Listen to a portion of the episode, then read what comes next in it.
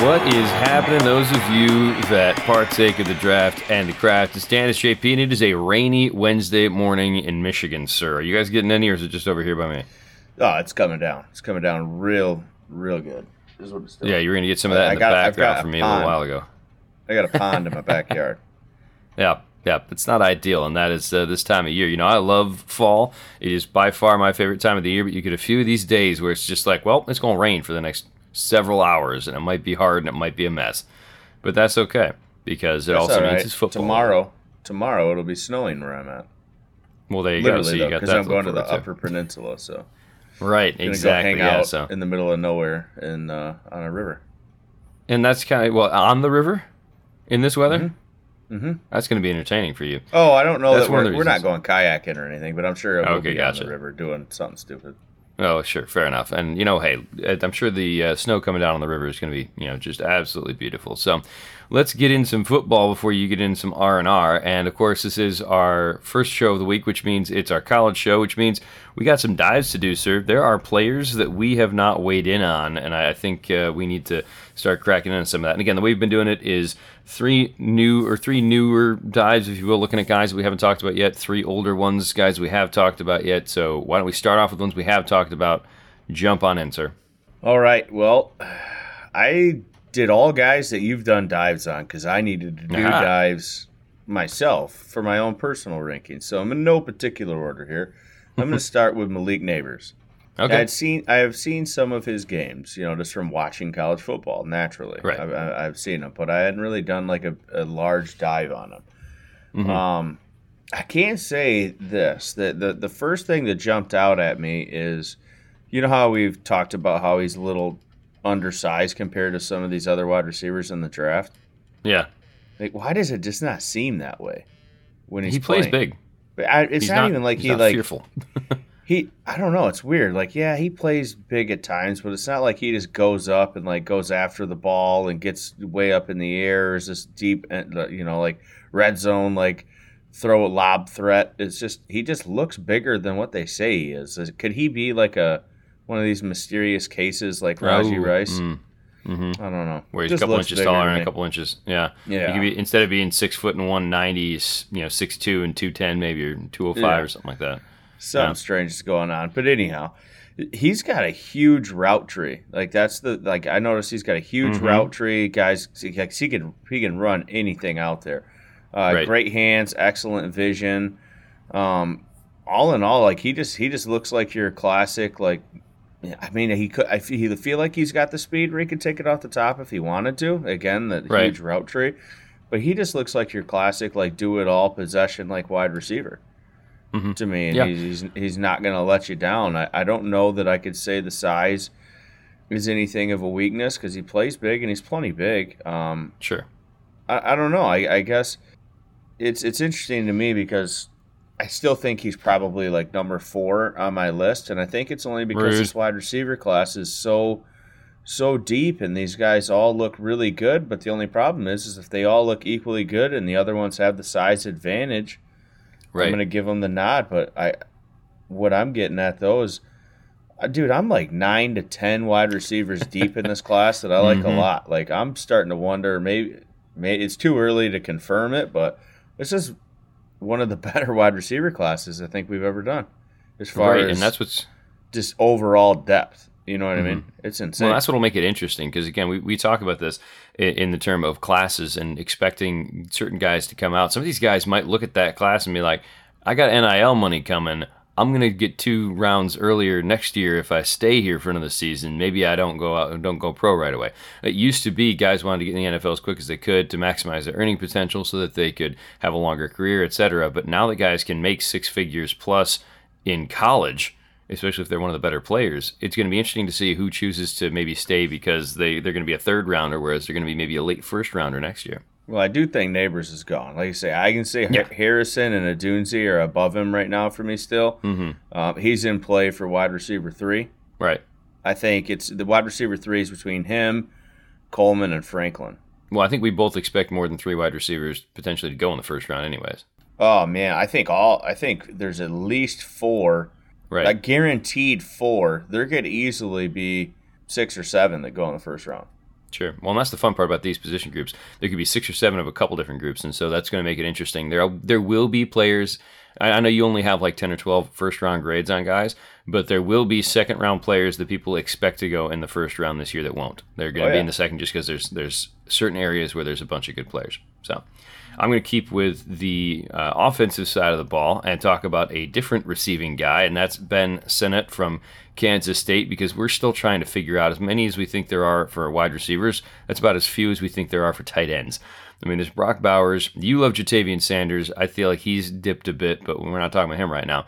I'm talking about another Big 12 guy, and Sinnott is another six foot four, 245 pound guy. So about the size of a tight end that you're expecting, maybe a tiny bit shorter than you like, a tiny bit lighter than you like. But one of the reasons why I think he has a fit in the NFL, and again, I don't think he's a first round guy. I think that Brock Bowers is the only first round tight end that should be drafted in the first, and we'll see what happens from there. There might be a few other guys that sneak in because of positional needs or because they pop in a uh, tape at a draft workout or whatever. But it really feels like it's Brock Bowers and everybody else.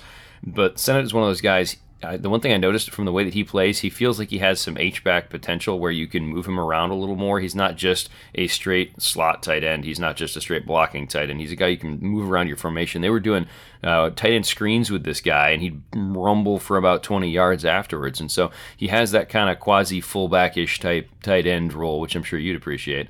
Uh, the one thing that I can say about him, besides you know the the good hands, he's got I think like he's top 10 in catches this year for tight ends. His blocking stats are up from years previous. He's up around you know the upper 70s when it comes to PFF. So that's a positive thing for a guy that needs to be well rounded going in. Right. Exactly. The one thing that I, again, going back to that again, another thing that I find interesting though is he is technically a junior. He's a third year player, so he could be coming back next year just because he might not like his draft grade. He might be trying to improve it next year, uh, not having to deal with Texas and Oklahoma in the in the Big 12 with some other teams that don't necessarily uh, aren't known for their great defenses. So he's a player that if he comes out, I think he's still in that conversation for a top five tight end. But again, that's going to be a second, third round at best. Uh, and so maybe he comes back again next year and tries to put himself in the conversation for the top two or three, which might get him a first round grade. Should be an interesting year for that position group because, again, like you said, we don't see a ton of top end guys there. So where is that going to shake out, and how many guys are going to stay because they want to try to get another year? Yeah, and that's so that's going to be an interesting game to play from here until the end of time. Now, um, right? I know. Well, until the Uh, NCAA does something and they figure something out with NIL deals and turn them into employees and they don't make as much money, who knows? This is going to be looked back upon, I feel like, as this weird Wild West blip in college football where guys were making crazy money and uh, and there was just no regulation. So I'll be curious to see how that all plays out as well. But that's that's a much different podcast. It- fair. Uh, next redive here again. It's from another player that's on one of your teams. I did it, Ah. and, I've talked about him a lot, but I've never done an official dive on Calen Bullock. I only did like Okay. a, a mini dive. I was like, dude, I, I owe it to do this guy a big dive because I feel like number one safety is up for grabs. Right? Um, so first thing with Calen Bullock, I was like, oh man, this is a this is a long safety. Hmm. He's got some good size. I was like, and then I wrote down in my notes. Naturally, this is why Dan's pounding the table for this guy because he's he likes these anomaly like safeties that have the crazy size. Um, He's less so the anomaly, but he's still up there. you know what else I wrote after that? Hmm. Why, when I watch this guy, do I, I see I and I hate player comps. You know, I hate player comps. Yeah. Because no two players are ever the same. Right? It's weird. Like even when that you have a great player comp, and you're like, "Yep, this guy reminds me exactly of him. He's the same size as him, tested the same as him. They have completely different careers." Sure. This is true. That's why I absolutely despise player comps. I, I hate them. hmm But I, I'll always bring it up if I just because I don't look for a comp, but if I watch a player and see another player, I always bring it up. Doesn't mean they're going to be the same guy, but I see Kerby Joseph. Okay. I don't know Yeah. why. I feel like he plays the position like Kerby Joseph. hmm It's just a long safety that just kind of leaps up in the air and gets the ball. But and I, I don't know if I remember this much about Kerby Joseph. But he's got great hands. He's a very willing Mm-hmm. tackler. I wouldn't say he's like the most aggressive tackler. I'm talking about Calen Bullock, not Kerby. Right. But I'm, I'm done with Kerby. It was just who I saw. but the thing that I noticed about that was interesting to me about Calen Bullock is, and tell me if you saw this, hmm it very much feels like he's he's outstanding at reading the quarterback. Right. It's so strange. Like when when he when you're seeing him cover somebody, it's like he's not looking at the wide receiver at all, and he's always wa- he's like QB spying. He's Right. reading the quarterback's movement and eyes, and that's how he makes a lot of his plays. But then But here's also- the question that I, I still don't have the answer to. hmm Can, can he read wide receivers? Can he recognize their routes and per, kind of anticipate where they're going to go?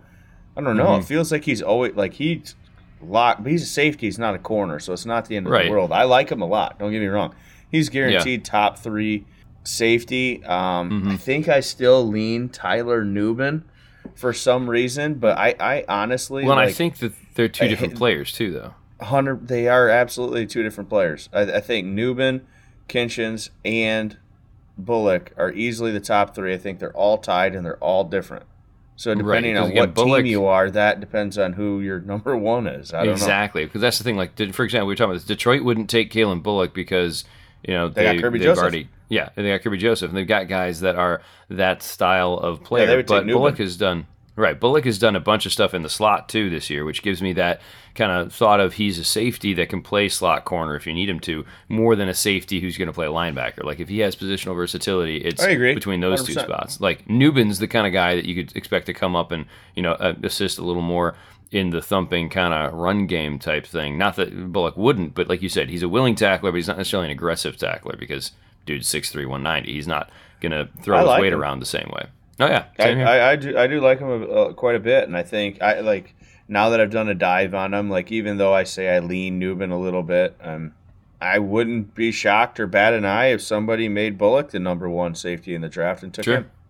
Yeah, and again, depending on the, the, the needs that the team has and where he would fit in there. So I'm going to stay with a guy that uh, was a safety in my book, but now I've, I've had to you know make him a cornerback just because everybody has, and he's been playing there pretty well this season, and that's T.J. Tampa. Uh, the one bright spot it seems like on the Iowa State football team right now, uh, he's 6'2", 200, and I had him listed. I think I saw some people put him over in the safety window, and he could certainly play that position, but he's played corner the whole season, and he's played it well. So there's no reason to feel like he's going to be a safety right away. He's another guy that could down the road be a safety, but at six foot two, 200 that is a solid corner that is a guy who is as long as he can run with players which he's shown he can uh, is going to be someone that teams are going to love to have matching up against those six foot four six foot five inch wide receivers that are out there. Uh, looking at him and, and re kind of checking him out i liked him before. I still like him because uh, he's he's a hard hitting guy. His form isn't perfect. He's not always going to wrap a guy. He's going to throw a shoulder which is super annoying but you know it's, it's one of those things that you just kind of put up with with certain guys these days and hope that they're going to coach it out of him uh, when he gets to the next level. But he's really good at reading the routes in the zone. I saw several plays where he was on one receiver saw what was happening shifted over to the other one that was you know like whether it was an end zone he's at the front of the end zone moves to the back of the end zone. So he has that ability to see what's going on. He reads the quarterback well but he also doesn't uh, he he doesn't necessarily just face guard guys. You know, he's really good at dipping under routes and getting his hand in there.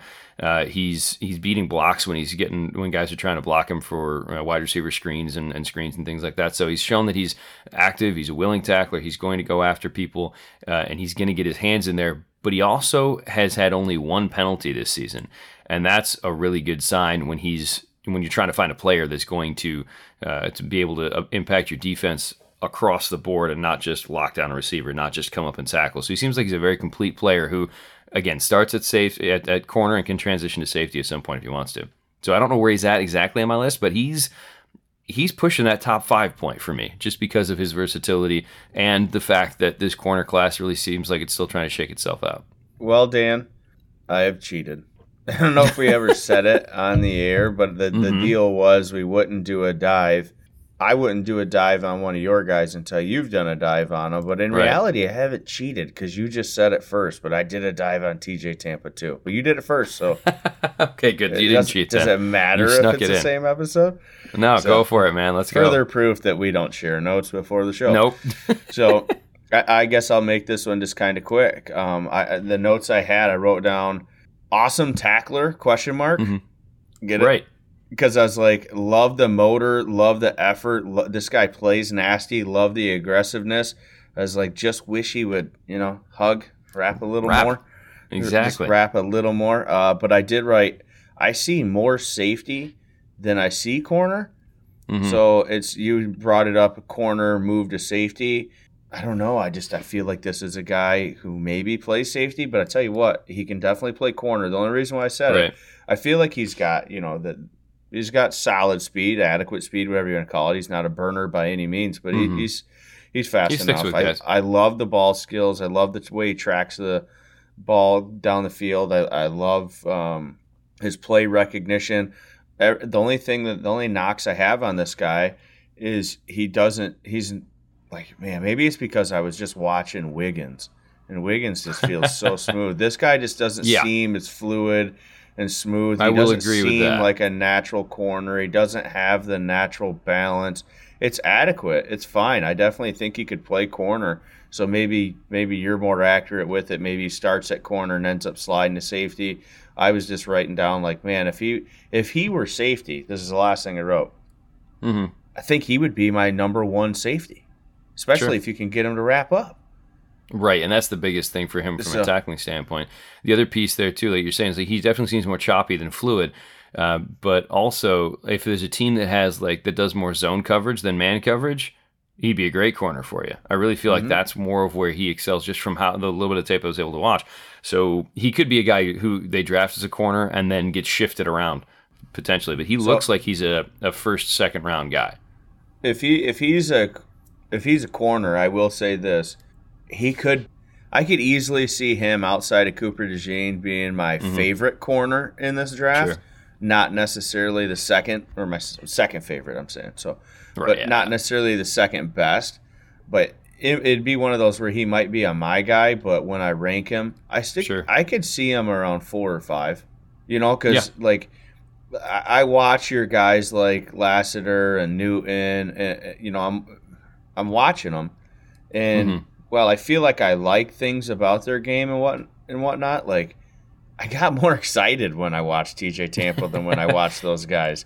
He's so, definitely like, more your style. Yeah, so uh, we'll see, we'll see. Uh, and then the last thing, I'm just looking at my notes and I missed it. I wrote doesn't seem to make mistakes. I think that would probably go in line with your one penalty. Right. Yeah. Yeah. and by mistakes, I meant like you know mental mistakes, not getting beat. Sure. Of course, he's going to get beat from time to time. But yeah. But yeah, I'm a fan. Well, I'm, i like TJ Tampa. Nice. I'm going to take us, uh, keep on defense, but take us in a different direction. Uh, and I wanted to do a little more of a look into Kris Jenkins, the University of Michigan big boy senior. He's 6'3", 305. And uh, I, I'll be honest with you, I only got a few notes done on him because I felt like it was hard to find video on him because Michigan's defense hasn't been – I mean, they've been playing, but they haven't exactly been having to play much. And so he's only had like 20, 25 snaps a game, which is great from the standpoint of keeping him fresh and uh, letting that defense just kind of roll and continue to do what they've been doing. But it also means there's not a ton of video. But the, the thing that I noticed about him is even when he does get blocked, he doesn't stay blocked for very long. He's not the guy who's just going to stand there once he gets blocked and sit there and just – wait for something to happen. He's going to try to be aggressively getting off the blocks and trying to get after whether it's a ball carrier or quarterback. I will note that looking just PFF stuff like that, his numbers have kind of dipped again against better teams. And again, not dipped in the sense that they're bad; they're just still above average. They're just not eye popping like they were earlier in the season against some of the the I was a lower competition more or less. Uh, and so that is you know a slight amount of a concern, but I still think he's he's in there, dude. He's probably still one of my top three guys because he's able to align in a couple different spots, whether it's over the tackle or whether it's between the guards. You know, it's like he's he's able to shift a bit if you need him to at that size. He's not going to be a pass rusher. He's not a guy you're going to put out there and expect to go you know get a ton of sacks or anything. But he has enough positional versatility to where he's not just a one technique. He can go three, he can go five, he can bounce around a little bit. But the the one thing that I find curious is because he hasn't had to play that many snaps. Can he play that many snaps? Yeah, I mean that's always an interesting debate. I always bring that up with the Georgia guys because they rotate everybody so right. much, but they seem to transition to the NFL just fine. So uh, I guess as long as he gets the conditioning in in the off season, I would say yeah. Um, I'll chime in a little bit as you know as you asked me to because uh, I did do a dive on him. Uh, the only things that I had that you didn't really say, and some of it you did a little bit, but I think my strongest notes I had on him were were along the lines that very strong hands, like lots of like strength move, like power move, rather right. than like your your edge rusher like move. I don't see a lot of swims and spins or he, he doesn't seem like a technician with moves. He seems like it's all in his hands and his core, like the grip, like like he sheds blockers by throwing them off or moving them. You know what I mean? Not by a move. Does that make sense? Yeah, yeah. So I mean, it's it, to me. It, I, I see it, and it was strange though because when I watch him play, like I feel like at the combine, at least speed wise, I get the vibe he's going to test very well compared to other defensive tackles, but I just Sure. don't feel like that athleticism shows up in his game. I feel like for his size and his position, he's probably he looks like he's a good athlete, but he Mhm. relies all on hand strength and power. Which So isn't a bad I- thing for the longevity No. of a career of a defensive tackle. He's not so he's not going to be a Mazi Smith, is what you're saying, doing like some crazy, you know, jumping up the stairs kind of stuff.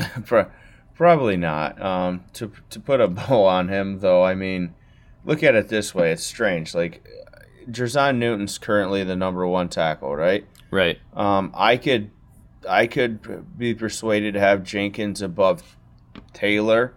hmm Um, but Taylor just like Taylor flashes like this best D lineman in the class, guaranteed Sure. at moments, and disappears at other moments. Like he's got consistency issues. I Right. think Jenkins, you know, you need to see he he needs to use his athleticism more and play more. And I feel like Newton's just a guy who's you know not the most athletic out either one. He's the least Mm-hmm. athletic maybe out of them. But he's got the most versatility, the best moves, and he's out there and he's being more consistent. So hmm it's a it's another weird group. It's kind of like safety. I mean, Newton's kind of like my clear cut number one in a way, but I also wouldn't be shocked if somebody went the other way. Sure, and again, it's all about the type of player. Uh, Leonard Taylor is a year younger than both of those boys, so that's one reason why some people might, you know, lean toward him and uh, and give him the benefit of we can turn this flash into a full time thing, which is always a dangerous proposition when you're talking Yeah. about players in the NFL. All right, I think it's about time to uh, take a little beer break there, sir. Well, pump the brakes, sir. I'm on a roll What? for cheating today. Oh, jeez. Well, Where you I going did, now? I did six dives, but I did four re-dives and only two No. new dives. So technically, All right. I need to do one of my other ones right now. Wouldn't you say? We'll remix it then. Let's go. um, this one is. Are you? Nothing you can break by it, can you? No. Oh, all right. I did a dive on Kalen King. Oh, okay. What do you got? Uh, Dude, I absolutely love this guy. Of course you do. Dude, everything like the physicality, talk about a nasty, willing tackler, a guy who's got excellent ball skills, goes up, creates turnover. Dude, this guy has got it all. I see some safety, but he can definitely play the corner. Um, I, I, would, he, I like his size. He doesn't seem fast, but play, I think he's more quick than fast. He's a twitchy type corner, right? Um, I, I didn't. I didn't see a ton of weaknesses at all in this game. I mean, like I actually was a really, really big fan.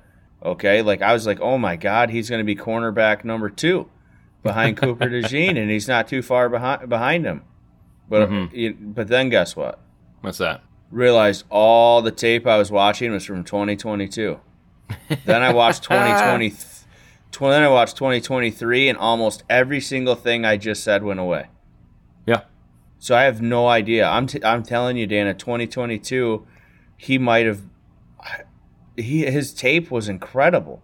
Sure. Granted, Yeah. most of most of his absolute best plays, sadly, all came up in the Central Michigan game.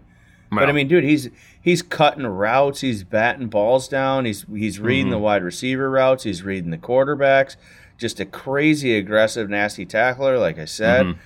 Just very, very much like I don't know, like he seemed to have it all. I could see where his aggressiveness could, you know, maybe get him a couple flags sometimes, maybe. But sure. dude, he like I even saw one play, and now I got the years going both in my head, and I, for, think it was last year. I'm not sure. It might have been this year, but one of the plays, like he, I don't know. You know what? I'm just gonna leave it at that. I don't need to. do Well, I'm gonna- I, I, I just want to know what your take is here because his 2022 tape is Mhm. incredible. Well, and that's why So people were putting him. Yeah, well, that's why people were putting him up where they were when it came into the season, thinking he was going to be the best corner potentially come out of the class or right up there uh, because he had such a great tape last year. His coverage grade was a 90.6 last year. It's a 52.8 this year. It's almost like he just decided he was going to walk in this season and everything was going to happen for him. And I don't know if that's how he's feeling. I'm not going to try to delve into the mind of Kalen King. I don't know if they're using him differently in some way. It doesn't feel like it, but his passer rating went from a 48 to an 88. His, uh, I want to say his past breakups. He had nine last year. He's got one through 10 games this year. It's just, it's almost like he's just going through the motions out there because he knows he's going to be an NFL draft pick and doesn't really care. Now, I'm not saying that's what it is because again, I think every guy who sets foot out there cares and wants to do stuff, but just overall, this is a different player. It, I couldn't agree anymore. The only true negative that I can say about him is he doesn't lack that like ideal, des- super desirable length for like a top Right. corner. You know what I mean? He's not your six one range corner, two hundred Yeah. pounds. He's just he's just not. I mean, he's probably like 5'10", 5'11". Right. I don't even th- I don't think I don't even think he's two hundred pounds. So No, he's not. um, So that that's like I another said, I see and he some might not safety be. in his game, but I also don't because Sure. of how light he is. It is when funny he could be more of a I- slot corner guy. I, I was trying to figure out some negatives on him because I knew you had dogged him a little bit, and Mhm. I, I'd seen why. You know, because he's a completely different player in uh, in 2023. But I, I was like, okay, I'm gonna I'm gonna go do some research on him and see what other people are writing about him. And the first one I clicked on, I closed immediately. You know what it said? No, cornerback one. Player Kalen the draft. No, it was. I was looking for the negatives about him. That's what I was specifically going out to see. What's negative? Right. What are other people seeing about him? And the first line was Kalen King gets exposed by Marvin Harrison Jr. I was like, well, no kidding. And I Yeah. just hit close. I'm like, okay, done. I'm just done here. Who hasn't? No, he he did. Uh, admittedly, he did have his uh, his worst game was against Marvin Harrison. There's no doubt, and what that shows you Of is course. all right. Yeah, Marvin Harrison Exactly. Is ridiculously good. right. Like, come on. Like, when you're talking, Marvin Harrison's the clear cut number one wide receiver, and we just talked about one of the best wide receiver classes we've ever seen. exactly. Like, And Marvin Harrison's gonna- six four.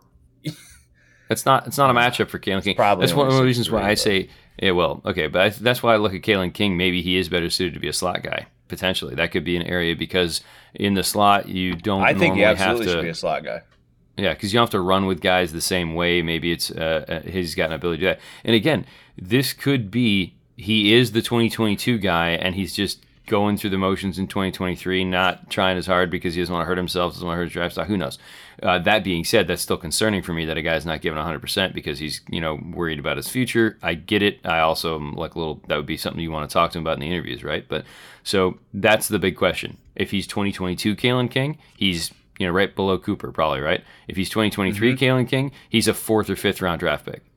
I will say this: we've been going on about him quite a bit. I knew this was going Right. to generate some some chatter Yeah. here, but let's both do this. So we're currently right now. We haven't done deep dives on all the corners, but currently right, Right. now, where does he rank though? Well, again, which which Kalen King are we talking about? I No, don't have him on my you know. top six. I don't have him on my top six right now. Not the way he's been playing this year.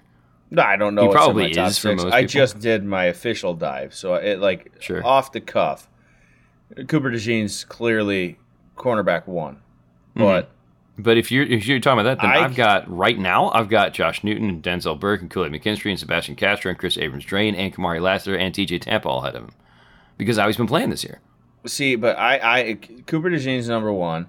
I think I still have Wiggins at two. I'm Sure, might, Wiggins as well. Yeah, I might default Kool Aid because his athleticism's crazy and his name's at Kool-Aid. three, but I also would probably tie Kalen King at three with Kool Aid because it's twenty. The way Kool Aid's of the 2022, athleticism's sure. crazy good. The 2022 tape for King's so good, and then Yeah. I'd probably just so he could be in a top five, if you will, because most people do top five. So I'd have to put Tampa at five just because I liked his game. Like I could, Sure. I could see a world where Tampa jumps both of them, and then I just put like Kool Aid and King in the top five or six because I Mm-hmm. know what their potential is. The ceiling's so high, but the floor can Oh, be so sure. low. Yeah. Well, and we've seen both of those, and that's where it's fun. Uh, and that's why I'm very glad we aren't the ones trying to have to make those decisions. Imagine we'd be getting paid better. I wish at I the same time, was. I would love to. right. But yeah, so uh, that'll take us into the beer break, though. Right now, let's jump in. So I think we need a drink after that conversation. What have you been up to, sir? Uh, well, you know, I'm gonna look for my notes here. I should have had them up a little quicker, but All right, well then I'll not get into it. necessarily what I've been up to. It's what I have already done. Okay, gotcha. Well, real quick, I was at Broadleaf again yesterday, which is the place I go and do the trivia thing with some friends, and so I had a few different beverages there. I had an Australian pale ale. I'm not sure if you've ever had one of those. Boomerang into the void, which is just a fun name, right? Because you got a, Italian stereotypes. But it was uh, I got like a three two five. Like it was it was a solid beer. It had a, almost a little bit of tartness to it for an I uh, like a, a pale ale style, which I really enjoy, enjoyed and appreciated. Again, it wasn't amazing, but it was solid. It had uh, Crypto Crystal, which was another cold IPA. Uh, that one was a little bit better as the 3.5. Uh, and again, the cold IPAs are the style that more and more people are going to. Cold IPAs and the double hazies, I'm seeing more and more of uh, as people are just kind of finding the different ways to, you know, make. And we're going to come up with something. There's going to be like a, a, a triple distilled, you know, IPA? banana. Yeah, right. exactly. There's going to be all kinds of weird things that are going to be coming out because Hazies are way better than colds to me. I'm not Agreed. huge on the cold yet. This was a good cold. The Crypto Crystal from uh, from Broadleaf, I gave it three five. It was a solid cold. Also had Subterranean Worlds, which was a brown ale, which was a bad idea to drink after the IPAs. It still tasted good. Still enjoyed it. Uh, as my, my buddy Chase he's like, "Ooh, this is a nice one," which that was pretty much all you need to know about a beer like that. But I think drinking the IPAs with it in a flight just kind of threw off the flavor a little bit. So it took me a while to come around to it, but it was still a solid one. And then they had Space Base. Space Base is a Berliner Weiss style sour. You would have hated it. I'm, Well, I'm not kidding. You wouldn't sour. have. You wouldn't have hated it. You you would have been all right with it, but you wouldn't have enjoyed it that much. But that beer was good. I really. That was the last one. Whenever I do a flight, like I taste all of them, and then I start drinking the one that I like the least, and, and then I finish with the one I like the best. And this is the one I like the best out of that flight there. So I But I obviously do more it the, inclined to I do it the complete opposite. Because See, I the like ones I save the like, best for last. yeah, but I like to enjoy the best at its finest when it's coldest. Okay, well again, we have So I different save the worst on to so. warm up. Be like, yeah, you're, you're not good. You deserve. See, part of that- Up. admittedly, part of that also is the style of beer. Like if it is an IPA or even a sour that I'm Uh, now like, that lingering on, those I'll let sit a little bit longer just because they don't tend to go as Oh. bad as fast. But I guess again, I do the opposite as you. So the darker the beer, the longer I'll let it sit because what I notice is an IPA, if an I, a warm IPA is awful, but a, a like a warmer stout or porter is fine. It okay, doesn't Well, bother there me go, as see? much. Like the lighter the beer, the colder it needs to be to me. Okay, well, and that's why it's fun that we have different flavor profiles when it comes. Don't We know may agree about a bunch of football players. If there's anything Sure. behind it, To you, it does. just in To my mind and my palate, it's how things Right. go. and that's and that's what matters, bud. Because if you enjoy it, that's the thing that makes a difference, right? Uh, that being said, let's jump into. Well, I guess I'll do one of my dives right now since you only got I don't two get left. to do. I don't get to do my beer. oh, takes? fine. Go ahead, get your beer in. Uh, see, you went to a brewery. I went to a brewery as well. I've been holding off on this one. I've talked. We, you and I went there, and we we did a you know covered some ConfluxCity uh, brews together. But I went back, and I had the rest of the menu, if you will. Mhm. So, first one, I had the Bishop PB and J Porter. Oh, I gave this a 325. I didn't mind it because most of these PB and J porters I get are very heavy on the J and less on the Okay. PB. And the what I really enjoyed about this one is it was lighter on the jelly flavor. There wasn't as Oh, much nice. fruit in it, but also it was interesting. It didn't taste like peanut butter. It tasted more like peanuts. It had like oh, the okay. drier peanut vibe rather yeah, than slightly more like, edgy. like the yeah, an edgier peanut vibe rather than like the sweeter peanut butter hmm like vibe. Because I was cracking a joke, is like this should be peanut and light jelly, That's what I'd say. not peanut Something about- butter. Something about PJs, right? Do a pajama thing. Yeah. So I enjoyed it. It was different, different take on it. I also had the Hilligan's Harvest Ale. Okay. So this was interesting. The first sip off this thing is like, wow, this is really good. I enjoy this. Every sip after that got worse. Who's the Kalen King of beers? It was the Kalen King of beers. Nice. It got worse as I went. I still, for whatever reason, gave it a three. I think I was just kind of Started off being well. nice because it started so good, but it's probably not a three. I also had the Fluxtoberfest. Um, oh, okay. this was um it was solid i enjoyed it quite a bit just seemed a, a little I don't know. Seemed a little th- thin. I don't know. That's kind of Mhm. what I was going off from. It didn't feel thin. It just tasted thin. It, like there, there wasn't Gotcha. the there wasn't as much. It wasn't as complex as some of the other Oktoberfests Mhm. I've had. So I think there was just missing a few notes, if you will. Sure. Um, I had the Rue Dog Brown. Okay. Ooh, that's fun. This root, yeah, this is the opposite of Ka- if you watch Kalen King's career backwards. This is the Rue Dog Brown. I tasted this. and I was like, eh, you know what I mean. I got it in one of the little tiny flights, right? right. Sure. True story. Even in the little cup. By the time I got to the bottom of that cup, I was like, this thing's. I think I was wrong. It is really good. so I finished my flight, but I already had all their beers from when we had been there before. So I was like, man, what am I going to order now? I was like, dude, I think I'm going to order the Rue Dog. Sure. And the guy I was sitting there with, he was like, you said you didn't like it. I go, I didn't at first, but it got so much better. and so I ordered it, and yeah, and the pint did the same thing. Like every sip got better. I ended up having two of those in pints. It was really good. I, there you are. I gave it a three seven five, and it was crazy Nice. about it is it's a brown ale. Sure. Like brown ales are just kind of in the middle. Like I usually all IPA or all porter. You know what I mean? Right. um, not a lot of browns to pound the table for. So from a smaller micro distillery, like they did a really really good job on that one. Um, Nice. I'll I'll fire through the last couple because I know I've been going on. I had who hassled the hef. Who Oh, hassled fun. the hef? Yeah, it's a it's a Mhm. Hefeweizen. Um, Right.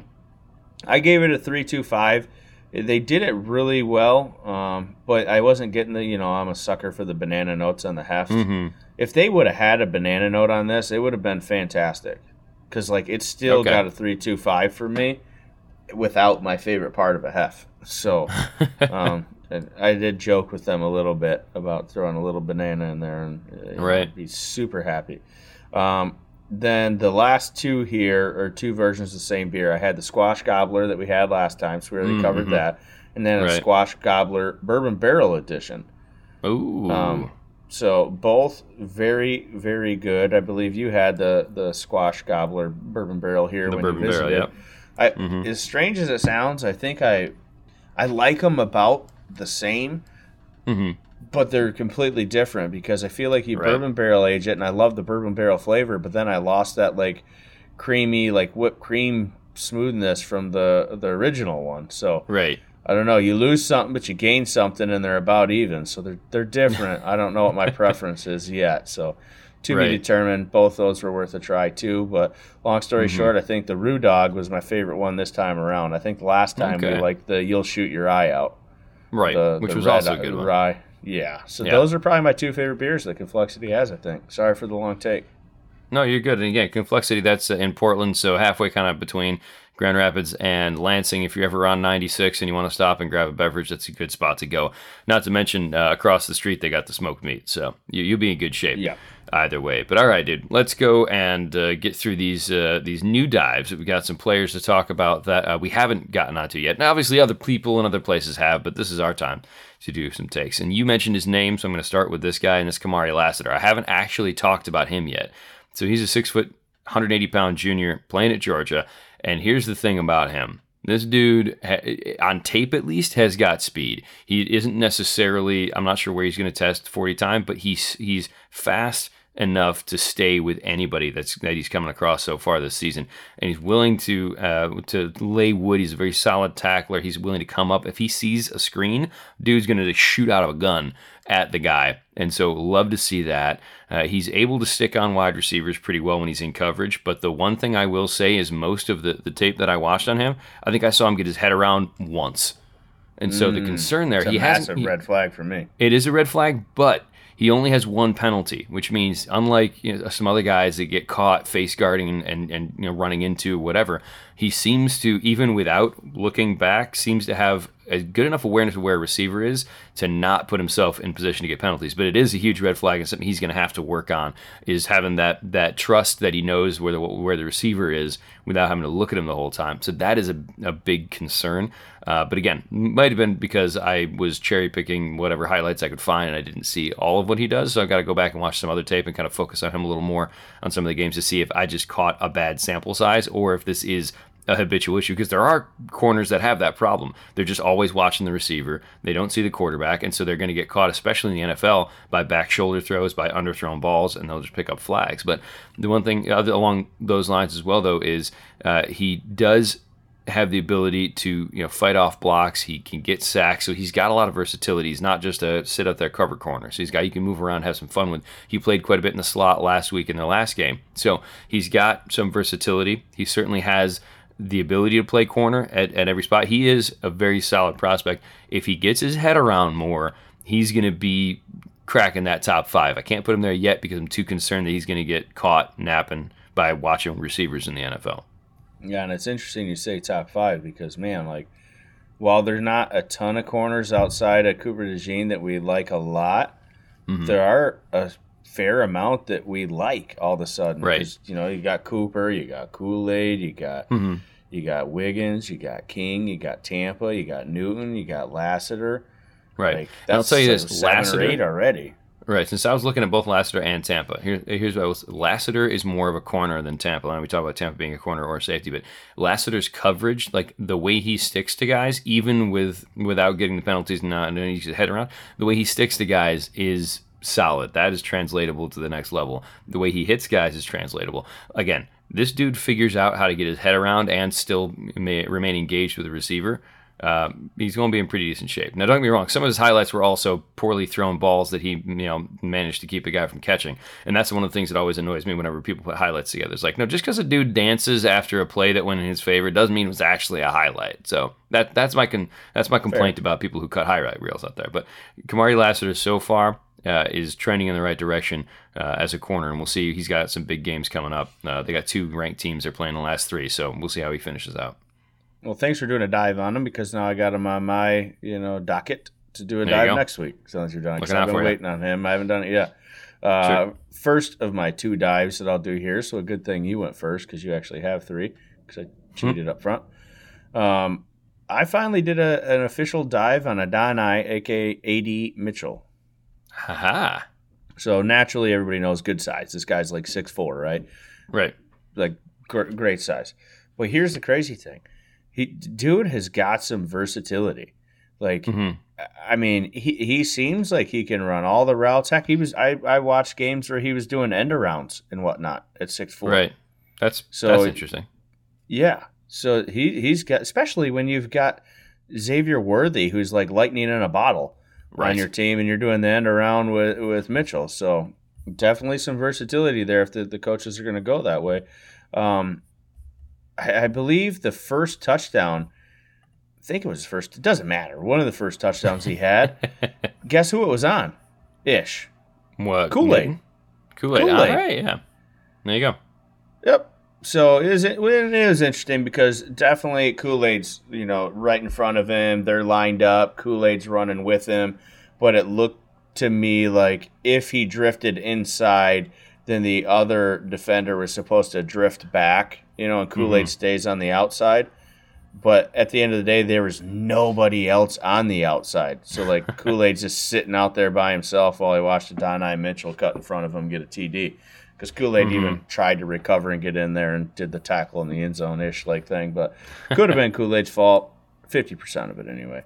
But so there you go, because people love Kool Aid. But seems, right. dude, he seems to have some breakaway speed in him too, and maybe that's why they use him on the end around, so a six four sure. guy with some speed. Um, but then I wrote after I watched him a little more is maybe he doesn't have the breakaway speed. Maybe this guy's just way more quick than fast, or maybe he's okay. got great acceleration. You know mm-hmm. what I mm-hmm. mean? You can have you know a- adequate speed, but if you get there quick, it looks like you're fast, and sure. you know a lot of times that works, and that's all you need. Um, but then you know what else I wrote? maybe he doesn't have breakaway speed and maybe he's not quick or fast. Maybe this guy's just a really good route runner. So he like he had me like all over the place watching his tape sure. because literally because like you're watching a six four guy and you're thinking you're watching like a, an outside wide receiver like red zone threat jump ball guy and he right. does that but he does everything else too uh, he tracks the ball extremely well he plays tough like uh, especially through contacts got strong hands and he's been a TD machine, especially lately. In the last like four weeks, he's got like six touchdowns or something like that. Right. Um, I don't know, man. I, I couldn't even begin to tell you. I'm not even going to try to say where he ranks because we've already talked about how deep the wide receiver class is. Right. This is get this is getting it's getting silly now. Sure, Mm-hmm. at least I'm excited that cornerback has shown shown that maybe there's some depth there, even if it's not top, you know, elite depth. But for a while, it just seemed like it was quarterback, wide receiver, and O line. It was all Right. offense in this draft. Um, He's another but name to add if- to the offense. Anything, yeah. So at least the corners come around. But going back to what I was, the point there was, now the wide receivers have just gotten even more crazy. oh, yeah. So Mhm. good luck I believe you. when you when you go to watch some of his tape. And here's the crazy thing: Xavier Worthy was a guy I talked about last year. I talked about him all off season, super high on him. I Mhm. and it may, uh, maybe I'm sad now because he was like my little small guy that I liked, but. I might Smallish. like Adonai. I might like a Adonai Mitchell better. I don't know. Not surprising. He's a bigger guy. You like the bigger guys. But he's a big kidding, guy who yeah. seems he can do it all. Watch him. he You tell me. But He's not- he's just he's lightning, man. Right, he is. Yeah, and again, Mitchell's a different player, and so it works out well for for that team. Uh, and I think both guys are going to be, you know, up there in the selection uh, when we get to the the draft. I'm going to go to that offensive line group that you're talking about and talk about a guy that I, I think we have talked about and we've we've sort of you know batted around, maybe talked about a little bit, but haven't really done a, a deep dive on. At least I don't think I have. And that's Kingsley Suamataia, the six foot six inch, 315 pound junior. Here's the thing. This is a guy who last season really kind of caught people's eyes and had a really good year when you look at the the blocking numbers and all that kind of stuff. This year, his pass blocking has been decent. His run blocking has not. And so this was supposed to be an offensive line that was really going to be a strength for BYU, and it hasn't been. Just to say it nicely, I mean he's again his pass blocking has been solid, his run blocking is below average, and that's a problem uh, when you're going to play tackle at the next level. Uh, he does seem like he's still he's an athletic freak. This guy is rumored to run a four eight potentially at six six and three fifteen. Again, that, that's a rumor. We obviously don't have those numbers. Uh, so he might hang around. He might be in the draft just because he has the athleticism and someone's going to feel like we can do something with it. But he's also only a true junior, so he could come back next year and try to refine some of the stuff. He's another guy that had a better season. He's not quite the, the Kalen King level of you know good versus bad year to year, but he's a guy who had a better season last year. Um, he hasn't had like he hasn't had a ton of penalties. He hasn't had a bad season, but he also hasn't done anything to put him in the conversation, especially when we're talking about the uh, the depth that we're looking at on the uh, the offensive line. He's not doing the things you'd think you'd like to see to put a player in the conversation for one of those top even five tackle spots. Now again, it's it's just a work in progress for him. Last season, he was posting like a 75 overall. His pass blocking numbers are a tiny bit better, but his run blocking is just, it's almost like he's, I don't know what has happened to him from a run blocking standpoint. Uh, he's also picked up three penalties, which isn't crazy, but also not amazing. This is also his first season at left tackle. So, again, there's a lot of, of, of things floating around. And so he could still end up in the draft because he is athletic, because he is a younger tackle. Uh, I don't know how it's working for BYU and the missions trip they make guys go on. Maybe he can get around it, not have to do that, because you should see BYU guys coming out of 23 24. Uh, but again, interesting prospect. I wouldn't be surprised if he comes out next year instead of this year, especially with the depth of tackle. Okay, well at least I can put him on my list and maybe do a dive on now in the future as well. Yeah, jump thanks, in. Dan. He's he's had on, he's been on my radar. Looking Uh, for you. you know what? I think maybe in a weird roundabout way, I'm gonna I am gonna do three new dives and I'll super cheat and do Oh, seven. jeez. despite the show going long. well, only because I was watching AD Mitchell and I was kind of going through one of the games at DVR'd and I was like, man, I had Mm-hmm. I have not done a dive on either of these interior D linemen for Texas either. So I'm just going all Right. Texas today. Oh, But the problem is, is outside of what I had recorded, I couldn't find anything on uh, Byron Murphy the second. So I wasn't going to do a dive on him, but I'm going to go ahead and throw him in. The main one I did find a bunch of stuff on outside of the games I had was T'Vondre Sweat. Right. And the, The reason. I'm just going to go, yep, I'm just going to go ahead and do them both at the same time. So I had naturally because I only wrote notes down for Sweat, so Murphy will be more of a freestyle, if you will. But Sure. Sweat, I wrote, is very athletic for his size, plays Mm-hmm. nasty, very active hands, great motor, great strength and footwork. Is this is a nose tackle size guy who plays like a Right. D tackle? And then I said Hmm. he's he's a fifth year guy, but if you go in the last four years, you know, like in the last four years added together, he's had over a hundred tackles. That's nice. A hundred tackles for like a almost 350 pound guy. Uh, Like he, I know Right. he's over 350. I think he's like he's some, some places. Yeah, that's that's wild. He's like six four. So the tack, tackle wise, so he he's producing on the tackle wise. I, Right. I, I love it. But the crazy thing is about watching Murphy. So Murphy's definitely your traditional D tackle. I think that's why they complement each other so well. Right. Um, because he's like six one, like three oh five or something like that, right? Mhm. But the the wild thing is though, is it it feels like Sweat is generating way more production, and maybe it's just the tackles there. I'm not sure, but it seems like he's in there getting more hurries, getting more sacks and whatnot. And in reality, he's just not. well, the stats like no, it's not like Murphy's way more productive, but Sure. Murphy gets in the backfield more. Seems like he's creating the pressures. Uh, he's closed the deal on a couple more sacks. That's my dogs singing They're- because they're chiming sides is raining. Yeah, yeah. They're chiming in. Yeah. They like they like Um, these Texas boys. You taught them well. I guess so. So, but so Murphy's he's kind of interesting because it seems like he plays pretty well. But what stood out to me, what I noticed without having any notes, like if I had to do a current comp with him, he kind of plays like Kris Jenkins. Okay. It seems like it's all like power moves and hand, like upper body strength, lower core strength, moving people around rather than doing anything crazy and shifty. It seems like he, he's Mhm. more of just a bull rush, straight line speed type D tackle guy, throw you left or right and see what I can make happen. And, you know, Mhm. it, it's working, but I, I it's kind of similar to Jenkins. I don't see a lot of the the moves, and I didn't see the same motor that I saw with Sweat. Sweat just he seems more exciting to watch. I don't know. Maybe it's just because Mm-hmm. He's a fun really for a man that dude. size. and He's just getting Right. in there and moving great. But he's not at the end of the sitting day, these these guys are both going to get drafted. They both moved up my list. I don't think either one are cracking the top three. But I'll tell you what, if a team needs a nose tackle, Sweat's the number one guy in here. I mean, maybe not. Newton can probably play a little nose. So if you Mm-hmm. need a nose tackle, Sweat just became number two on my list if that's your specific need. So that just muddies the water even more about me Sure. saying depending on the team. And he and those other three could go, maybe he could go. I don't Right. So Well, here's it's what I kind can of a tell double ya. dive there. What you got? Yeah, here's what I can tell you. You know how you you loathe PFF at times, right? There's Yeah. been there's been over 400 uh, defensive tackles and uh, interior guys that are listed as interior guys that have played at least 20% of the snaps this year. The top two guys, T'Vondre Sweat, Byron Murphy II. Wait, what? Hold on, that stat caught me. What does that mean? What'd you say? So the top two top two rated players at the defensive like interior defensive line position according to PFF this year that have actually played enough snaps. Like I don't, you don't want to do like a zero snap thing because guys had three snaps and played well. This is 20% of the snaps at least. Those are the top two players. They're above Newton and Taylor and Jenkins and all those guys. Everybody. Wow, that I did not know. Go. I don't hate. I don't hate it because, like I say, I Mhm. mean, I was watching Mitchell, and then Sweat stood out to me, and I started watching Sweat, and then Murphy stood out, and I was like, these guys are Mhm. both great.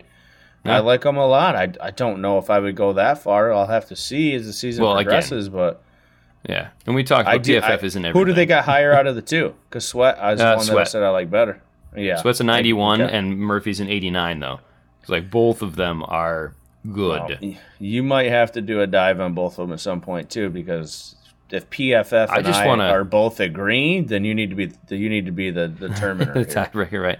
Uh, what I want to do is just stand next to the guy. I'm very curious to see how that would that would be hilarious for me. That's interesting. I don't like that stat now. I like it and I hate it. You know, you All just- right, look, go you can accept when they get it right uh, for you. You can say like, it's finally they're starting to catch on. But yeah, all right. So my last dive is a player that you have been absolutely hounding me to talk about and to look into, and I can't believe I haven't Rice? yet. It's Brenden Rice. Yes. the wide receiver for the Southern Cal Trojans, the six foot three inch, two hundred and ten pound, fourth year player slash also son of the goat of Jerry Rice. Now, My guy. here's the thing. This guy, exactly, you are huge on this player, and I, I finally got a chance Jerry, to watch was say my guy, but Jerry, yeah, I do. right, I exactly. Naturally, I'm rooting for his son.